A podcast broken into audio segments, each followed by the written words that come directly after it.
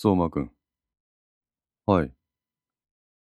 君は、野宿山事件に関心を示しているんだったね。え？一応僕の耳に入ってるよ。そ、そんなことまで。すまないな。俺らの代のいざこざに君たちまで巻き込んでしまって。相馬くんだけじゃない。片倉さんも、長谷部くんも、下妻さんも。その場にいた四人は、佐竹と目を合わせないように顔を伏せた。だけど、もうすぐ決着をつけるから心配しないで。え、どういうことですか？鍋島と決着をここでつける。え？佐竹は携帯電話を取り出した。つい数時間前から SNS で拡散された本間ごと。こいつの存在を君は知っているよね。え、野宿山事件は終わっていない。真犯人は、鍋島淳だ。佐竹さん。ここに書いてある野宿山事件のレポートは角度の高い情報だよ。ただ、鍋島の背後にツバイスタンが絡んでいたっていうのは、俺も知らなかったけどな。とっさに、霊は佐竹から目をそらした。まあ、俺にとって、あいつの背景がどうだとかは、はっきり言ってどうでもいい。野宿山事件は村上と一式。俺の同期二人が死んでいる。そしてその戦友の死に、これまた同期の鍋島が深く関与している。この事実だけで十分だ。あいつから直で事情を聞かないといけない。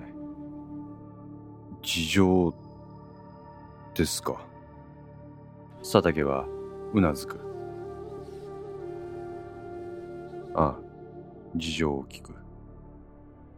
事情を聞いてどうするんですか？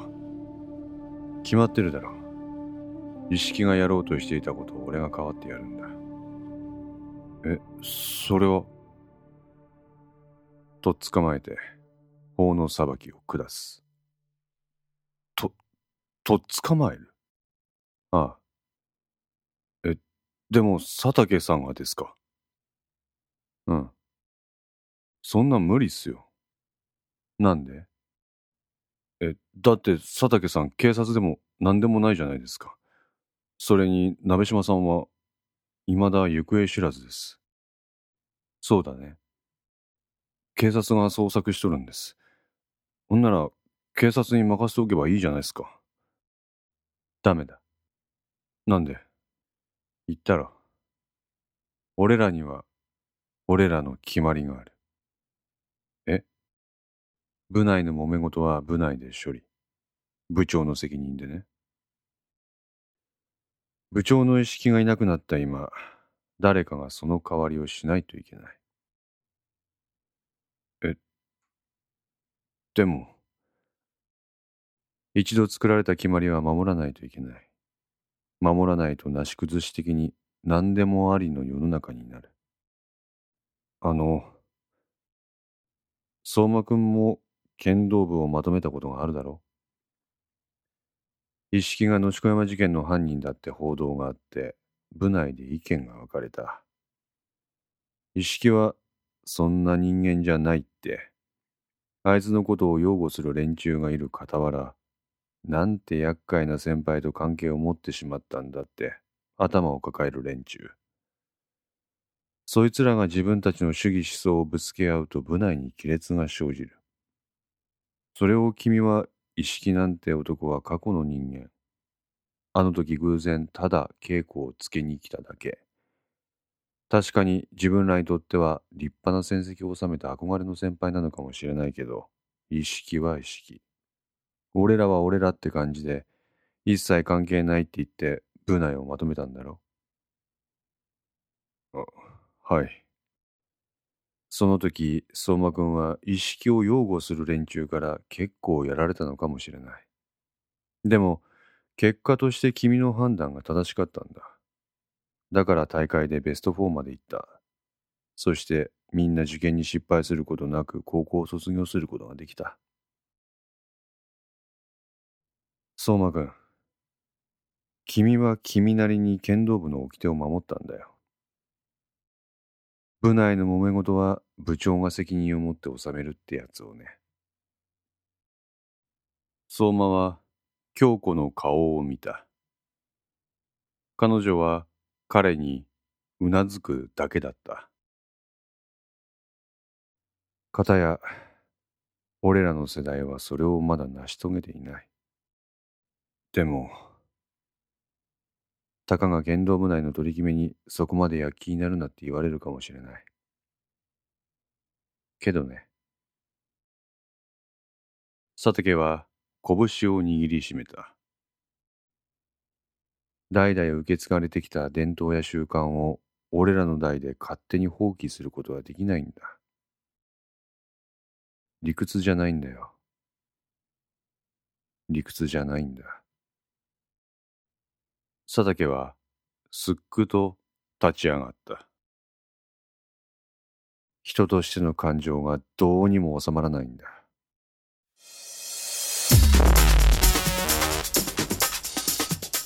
道場の隅の籠のようなものに収められていた市内を一本の一人。彼は人型の打ち込み台の前で構えた。多分。あいつも同じだ。あいつも人として感情のまま挑戦している。挑戦。俺らの憲法に挑戦してる。んだ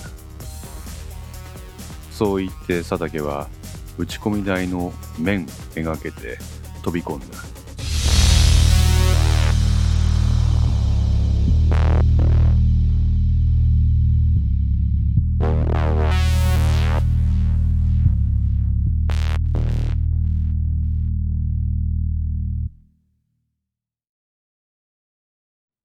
かった。相馬たちは佐竹と接触してるんだな。はい。そのまま古田を待て。はい、わかりました。それと、先ほど北署から応援の人員が到着しました。そうか。それにしても、最上本部長の采配は見事だな。ええ、まさに木を見るに瓶。不在が多い若林を誰もがわかる形で捜査本部内で突如更迭。代わりに主任捜査員の岡田を捜査本部の本部長に据えました。岡田は忠実な捜査員です。若林のような妙な行動は取りません。だが若林がこれを作れば朝倉に先に手を打たれる。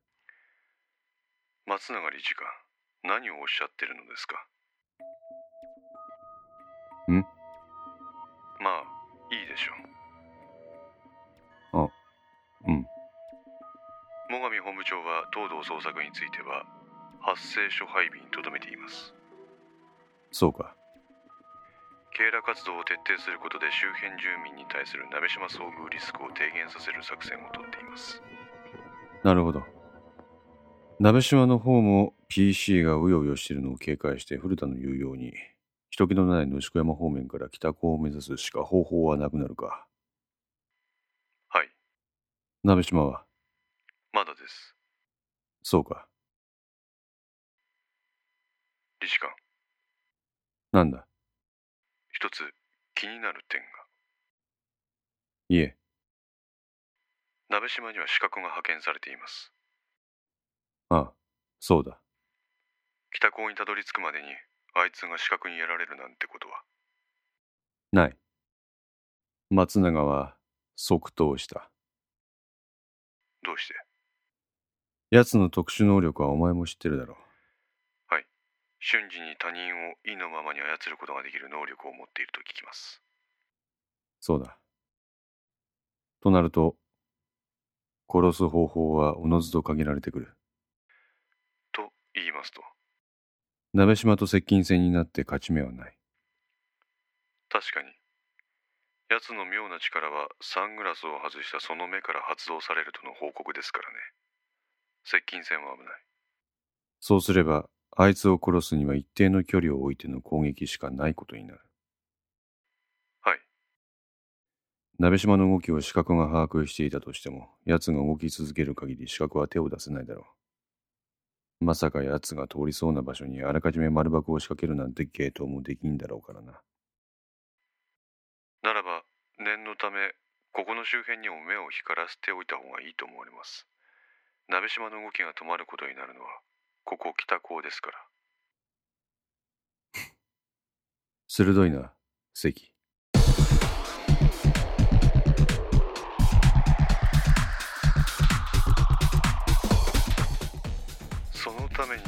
我々をここに派遣したんでしょう。薩長の理事官室のソファーにかけていた松永は立ち上がった。そこに待機させている佐藤狙撃支援班は直ちに全員屋上へ配置。不審な人間が鍋島を狙っていないか見張るんだ。合わせて奴の襲来に備えて万全の体制で臨め。指揮班はその場で指揮を取るんだ。あと北署からの応援部隊は教職員になりすますように指示を出せ。途端に人影が職員室から消えると怪しまれる。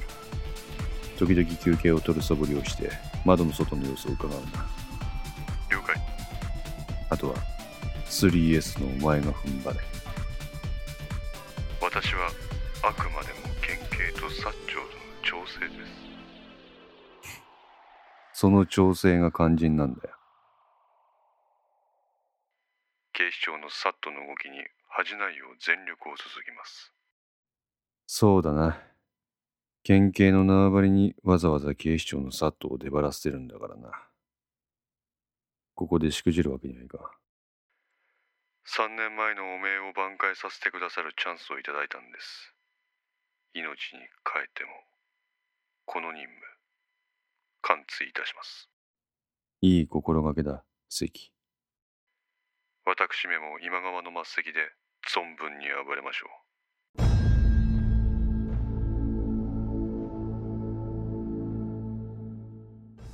その言葉意識が聞いたら喜ぶだろうよ。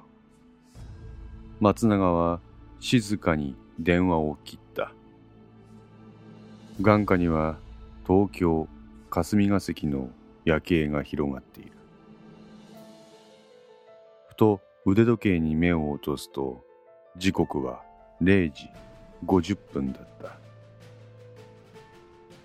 こっちはあと4時間で蹴りをつけるぞ。片倉。